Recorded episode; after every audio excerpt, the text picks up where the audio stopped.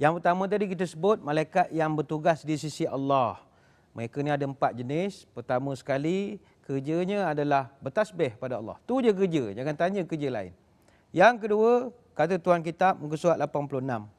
Malaikat yang kerjanya memikul arash Allah. Dia panggil malaikat hamalatul arash. Siapa mereka? Allah sebut dalam Quran surah Ghafir ayat ketujuh.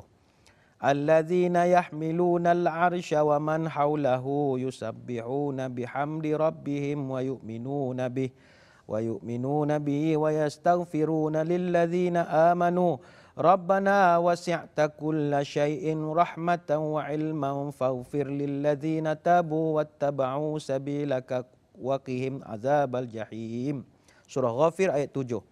Maksudnya malaikat yang memikul arash dan malaikat yang berada di kelilingnya bertasbih memuji Allah dan beriman kepada Allah.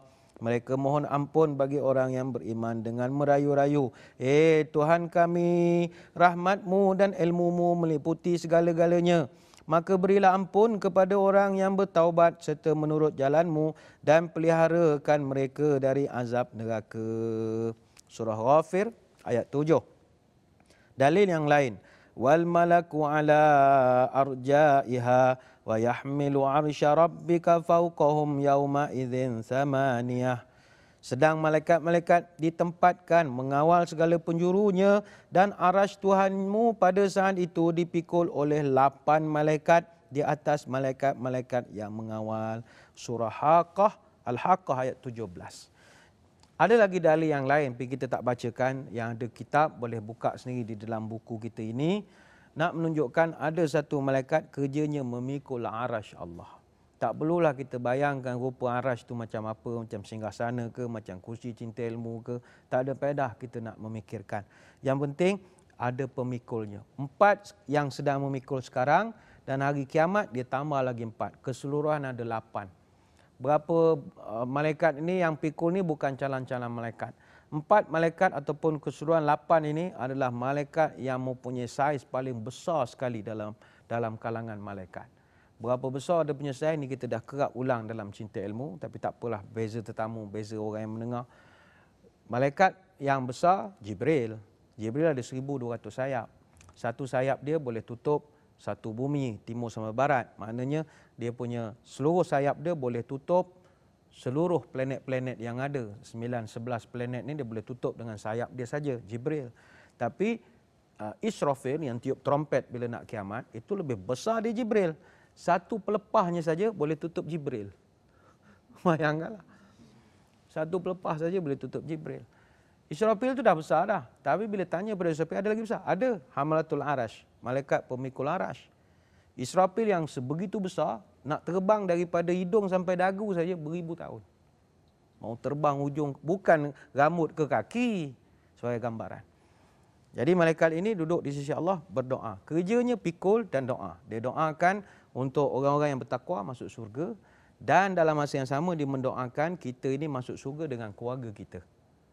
Walaupun kita tahu kita nanti masuk surga sendiri-sendiri. Suami buat hal dia, isteri buat hal dia. Tapi ada satu malaikat doa, Ya Allah kasih can ini orang buat family dia lah dalam surga. Boleh bawa semua family dia ya. Baik, berkenaan dengan surah Al-Haqqah ayat 17. Sebab Allah Ta'ala ada sebut, pada saat itu dipikul oleh lapan malaikat. Ibnu Abbas radhiyallahu an berkata, lapan barisan ataupun soft terdiri daripada lapan malaikat diriwayatkan daripada Jabir bin Abdullah radhiyallahu anhu bahawa Nabi ada bersabda, aku diizinkan untuk menyatakan mengenai salah seorang dari malaikat Allah Taala iaitu yang memikul arash bahawa jarak antara cuping telinga hingga ke bahunya hmm, cuping telinga sampai bahu adalah sejauh perjalanan 700 tahun. Punyalah gede ya, besar betul gadang ya kata orang Mula Sumatera gadang ya. Imam Al-Qurtubi mengatakan dan menurut pendapat ahli tafsir bahawasanya arash itu adalah singgasana dan bahawa ia berupa bangunan yang ada.